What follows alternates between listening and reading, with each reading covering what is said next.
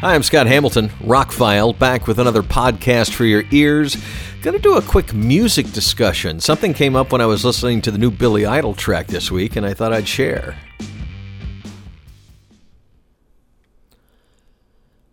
Over 3 decades in the radio industry, a lot of people ask me, what do you listen to? What are your favorite bands? And I try not to say anything. If it's a radio listener asking me, I'm going to give them the answer that whatever the station's playing. If we're a rock station, man, I love Metallica, I love Pink Floyd, I love Zeppelin, I love Doors. And I do love those bands, don't get me wrong. But they're not the go-to when I want to listen to something. And one of the main reasons is when you work in radio, we sit in that room 4 or 5 hours, 6 hours when I was young, and we hear those songs every day, every night, every shift. You can even have it low in the studio, but you still hear them. You have to keep the radio on to know that the station's still on the air or watch the Needles or whatever, but, you know, people say, oh, man, this radio station plays this song way too many times. I'm tired of it. Really? You listen 15 minutes to an hour a day, maybe in your car. We sit there for hours. And if it's like a top 40 station or an active rock station that has a tight rotation where you're playing the same songs every couple hours, you think you get burned out on songs? We get burned out on songs. And when I've spent decades in the industry and I've done certain formats for decades, I know them like the back of my hand. I know the lyrics to songs I don't own. Songs that I was never very, weren't very popular in my personal rotations. I have every guitar lick, every solo, every chorus, every bridge memorized. It's by osmosis. I was in the room while they played thousands of times. But the difference to me in what I listen to in my private life, I understand radio is a mass appeal thing. And there are some mass appeal, straight-up bands that I enjoy, songs I enjoy. Good songs are good songs. I've always said that. But in the music industry these days, in certain formats, there are teams of songwriters writing these songs for the artists. And while that's not, that's gone on since the dawn of the recording industry, and there's nothing wrong with it. But I tend to prefer artists who write and perform their own music. That's why I'm just not the biggest fan of this swell of covers we're getting. A lot of it's due to COVID and people didn't want to sit down and write brand new albums, not knowing when the album would come out. It's just easier to sit down and do some covers and have some fun with it. And as a musician, I totally appreciate that. I really, really do. That being said, I run radio stations and if I keep getting covers of other songs, what listeners think psychologically is, why are you playing this cover when you could play the original? For example, Tom Morello has a new AC/DC cover, the guitarist from Rage Against the Machine and Audioslave. He's got a new AC/DC cover that features Bruce Springsteen and Eddie Vedder. That's huge. You listen to it, it's a great song, it's great produced, it's well performed, it's really great. But why? Why? The record company is begging us all stations to play it, but, if you still play AC/DC, the cover is fine for a little while, but it's not going to sell a whole bunch of albums, and it's not going to make people gravitate towards that version. Now, that being said, every once in a while, a cover does break through. In the last few years, Disturbed did a Simon and Garfunkel cover that became a huge worldwide hit, and I take nothing away from that. When a band puts their own stamp on a song, that's when I really like a cover. When you perform it exactly the way it was done, well, there is something to that, too, especially if it's like, a Rush song that's really difficult, or a Dream Theater song, or whatever. But on the flip side, what I gravitate to, and when I get new music, I've said this in other podcasts, I listen to it with multiple ears on. One ear is always, is this fit my radio stations? No matter what station I've programmed over the last 3+ decades, that ear is always tuned to how that station sounds, what we're going for, the audience that we're going for, the sound that we're going for, whether it's rock, urban, pop, country, whatever. That's one element of my listening experience when I listen to a song. In 60 seconds or less, I can usually go, that fits the radio station or it's a hit, and we'll play it. Boom. That's the professional opinion that with the caveats that go into that, and that is one ear. Another ear is this something that I would like? Is this something I want to put in my personal collection? And I've mentioned before that I get a lot of music these days digitally from record labels to play on the radio stations. But if I really, really want something, I go out and buy a hard copy of it. I still have a massive CD collection. I like owning the music. That way, I never have to worry about Spotify or Netflix taking a song or a movie off that I like. I own it. You know, and I can play it till the rest of my life as long as I have a CD player, a DVD player, a Blu-ray player, or whatever. I've just always been a collector of those kind of things that I just really enjoy. But not everybody's like that. I get it. It's much easier to stream things or listen to the radio or whatever. If you're not one of those people that used to record a song on the radio to make a mixtape, then maybe you don't know what I'm talking about, but we used to do that. I need to cut out the DJ talking, but I want to get that song, that kind of thing. And I know when I started in internet radio, there was a big thing about not broadcasting in an MP3 format that could be easily recorded by people on the other end. Record companies were really worried about that. That's all changed. And I wish Spotify and some of the other places would pay the artists what they're worth, what the songs are worth. These days, artists are getting millions of spins on these streaming platforms and making pennies for it, and that makes no sense to me. And it's great for you, the listener, because you pay whatever you pay a month to get that service, and you don't have to have a large music library. But I always think of it from the artist's point of view, and it sucks for them. Yes, they get a bigger audience, but you're not buying anything. You know, and so that's where artists these days are selling T-shirts, coffee mugs, and whatever, getting into liquor or coffee or whatever. Bands are a business. They have to make money to keep making their art. I'm getting a little off topic. What I like in my personal life is an artist who takes their life experiences and translates them into art. That's what music, that's what painting, that's what artists do. And I'm not saying it's not art to write a great pop song or a great country song and have somebody else perform it. There is an art to that. There is a talent to that I will give you. But that's not what I'm looking for. And I can go, wow, her voice or his voice is amazing. That guitar solo was stellar. But the song probably won't grab me, probably won't hit me in the soul if there's not something underneath. So to bring it back to where we started, this week Billy Idol released a new song.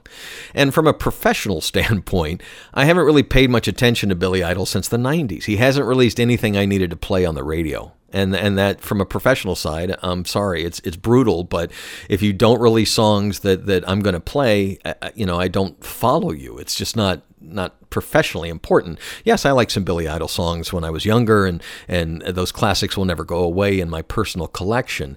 But he's not really an album guy. He's always been kind of a singles guy anyway, and that's just not really my thing. Like I said, I like albums. I like that experience. But this song, it starts out with kind of a Wicked Game vibe, and then it kind of morphs into a little bit more intense thing. But for once, an artist put the lyrics down below the video. So I'm watching the video, and I'm reading the lyrics going on. I'm like, oh, this is about his car accident. This is him, like, bearing his soul about these things and what he thought about after it and how it changed his life. That gave me so much more import than just listening to the song with my eyes closed and going, you know, it kind of sounds like Wicked Game, and it's not bad.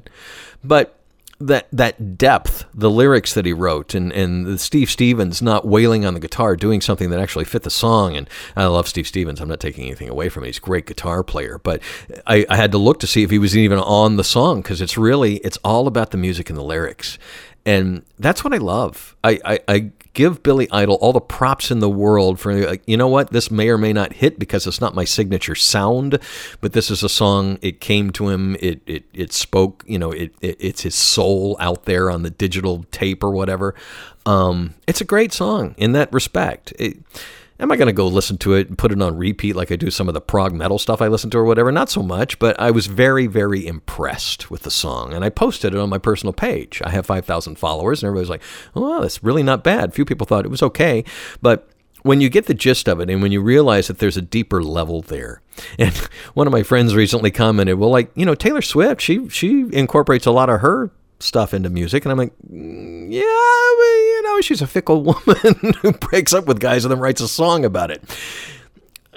I guess if I were female, maybe that would hit me a little better, but it, you know, it's just never, that's not what I'm looking for. But the bands that I listen to do take, I mean, Going back to Porcupine Tree, one of my favorite bands, their last album, The Incident, Steven Wilson was driving down a road in England and saw a car accident, and his mind just took that to the nth degree of how did that affect them, their family, their loved ones, their extended family, people that saw it on the news. And they wrote a 55-minute album that's basically one song divided up into 14 parts about that concept. That spoke to me, that, you know, the music, there was more there than just making great-sounding music. And again, there's nothing wrong with making a great-sounding album or song that doesn't have that depth. It's just well-written, well-executed. I've discussed in the past that the Beatles kind of perfected a formula that had been around for a few years, and now everybody still is either using that formula or tweaking it for their own needs with the lyric, lyric, chorus, lyric, bridge, chorus, chorus, out kind of songwriting. What I like about progressive music, and always have, is that they will take that formula and turn it upside down, or stretch it out to 9 to 12 minutes, or add different instruments or musical breakdowns or whatever. But again, as long as it's in the service of the song, I like it. And as long as it's in the service of the overall concept or emotion or feeling, then I really like it. And it probably stays in my collection. Leprous is a band from overseas that is not a mass appeal band. They started as a metal backing band. There were harsh vocals on the first few albums. Everything in the band is kind of an acquired taste if you're into that kind of thing. Some people go, wow, that's interesting. But the band continues to evolve. And I've spoken to three members of the band already about the fact that, you know, they get together and they have a concept, and not that their albums are concept albums, but they kind of sit down and focus on that concept. But with their new album that's just about to come out, they didn't do that. They, during the pandemic, took time to record a song here, record a song there, and then kind of put it all together in an album. And in that respect, it's one of their best albums because it sounds incredibly fresh. Everything doesn't flow like one song. They're different songs, different emotions, different highs, different lows, and I absolutely love the album. Haven't done a review of it yet. I think I mentioned before, I kind of got soured on the whole reviewing albums thing when YouTube and Facebook would take the music out. Radio and record labels have always had this relationship. You send us free music, we play it. It's a relationship that has gone back since the beginning of time. Without getting into payola or somebody paying or buying a promotion on your station so you'll play a song. Ultimately, I was brought up in the radio industry and told by programmers that if the song fits, play it, you know, and that's what we're here for. We're here to expose you to this music you love. Now, these days, most radio stations are heading nostalgic, playing songs that you grew up with, playing songs from high school and college. There's a great meme on the internet that says the songs that you were partying to 20 years ago are now the songs you hear in the grocery store, and that there's a lot of truth to that. But the songs that stick with us are, the average person, hit us at the right time in life. They remind us, songs are a brilliant time capsule to take you back. And that's why I love a lot of pop songs, because I grew up with pop music. I listened to Casey Kasem all the time. I wanted to be a disc jockey, and I wasn't thinking about that when I went to college. I didn't think it was a real job, actually. I wanted to be an architect or something, and wound up in the radio career, and I'm still in it at my age now. I love it. What I love about it is introducing people to new music that they really enjoy, that will stick with them or whatever, no matter what the format or the song or whatever. But personally, for those people that ask, what do you listen to? That the vast majority of my collection is songwriters and bands who take that personal, whether it be politics, whether it be an event that happened in their life, something they saw on TV, something they heard about, or a band they love, they take that love and translate it into some art that transcends the original concept. And there are way too many songs and albums for me to start listing now. But if you look through my CD collection, I have a lot of variety. Being in the radio industry a long time, I'm like, oh, wow, I didn't think I'd like this, but I'll keep that CD. Sure, I'll keep a copy of that in my own collection. But what I go to on a daily basis to go back tends to be the artists who are transcending the songwriting process into translating actual things into art. And that's what I still love about music and why some of my favorite bands are not generally always mass appeal. There's deeper layers there that people don't get, you know, on first listen. So when you listen to the new Billy Idol song or a new song from a classic artist, let that go through your head. And I always go back to that. I was interviewing Steven Wilson several years ago, and he said to him, there is a difference between an artist and an entertainer. An entertainer makes art to be popular, that wants to be popular. An artist makes art for themselves, to get something out of their system, to get something out of their soul, to say something, to do something. I tend to listen to artists, but I have a lot of entertainers in my collection. Again, I'm not dissing entertainers. I'm just, I'm trying to relate that Billy Idol song, why it hit me as well as it hit me and it didn't others. There is deeper layers there. He used a tragic event in his life to create some great art in 4 minutes. That's a very difficult thing to do. Ask any musician. Geddy Lee is famous for saying it's easier to write the 10, 12-minute prog epic than it is to write the 4-minute song that sticks in your head that you clap your hands and stomp your feet to. That's incredibly true. There are people that make an art out of that, and those are the songwriters for other artists and things, and I think that's great. That's a talent. Everybody has their talents, and they've found theirs. But again, somebody else performing somebody else's song, personally, that's just not what I'm into. But yes, if it's the radio station, I'll play it. Does that make any sense? I hope so. I talked a little bit longer. I said this was going to be short, and it turned out to be a bit longer than it was. But I absolutely love music still to this day.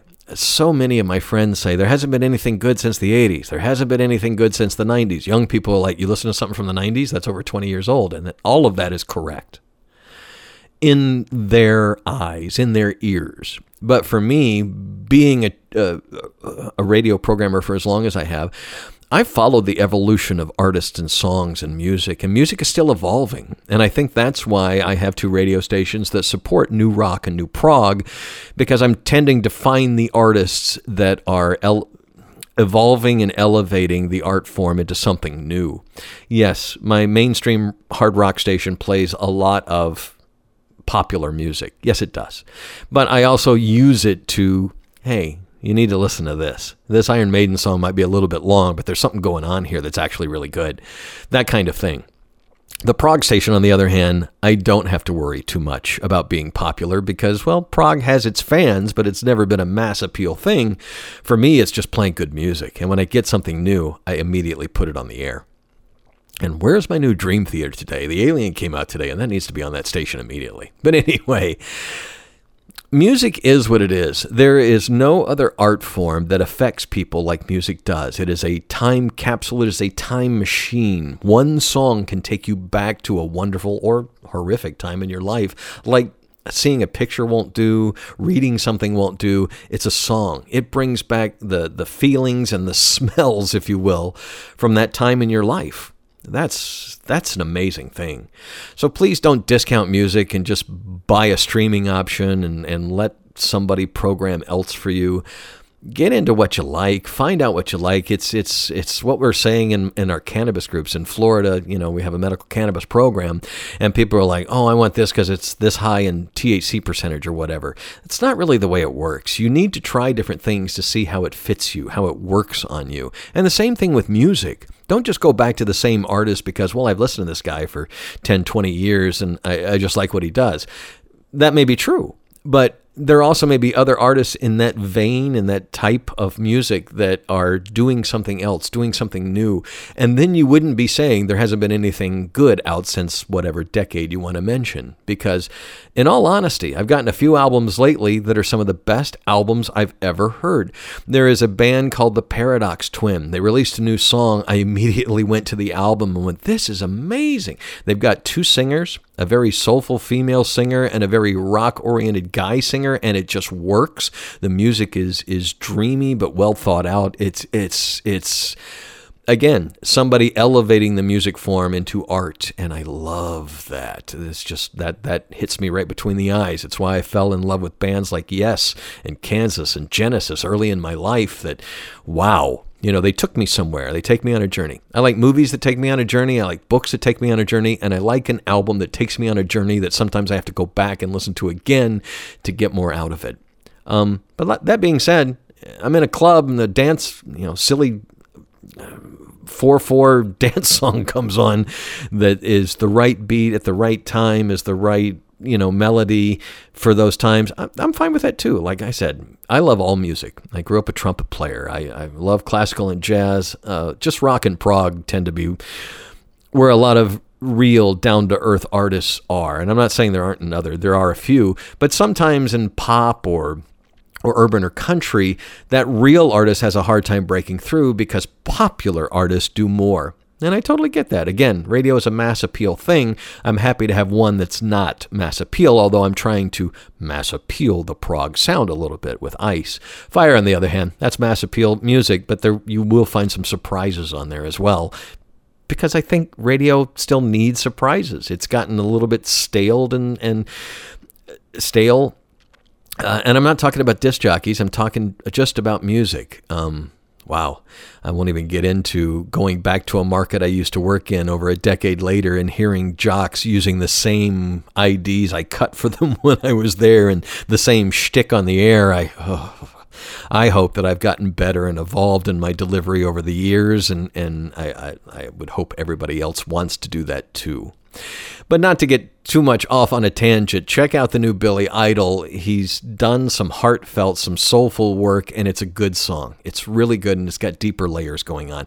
And there is a lot of music out there like that these days. You just have to do a little bit of research, or maybe check out Rockfile Radio if you're into rock and prog. I'm Scott Hamilton. TheRockFile.com is my website. It's got links to all my other things. Like, share, and subscribe. Thank you so much for listening to this little bit of babbling about music. I hope you love music as much as I do. It saved my life, it's changed my life, and it continues to on a daily basis. Have a spectacular day and go listen to an album.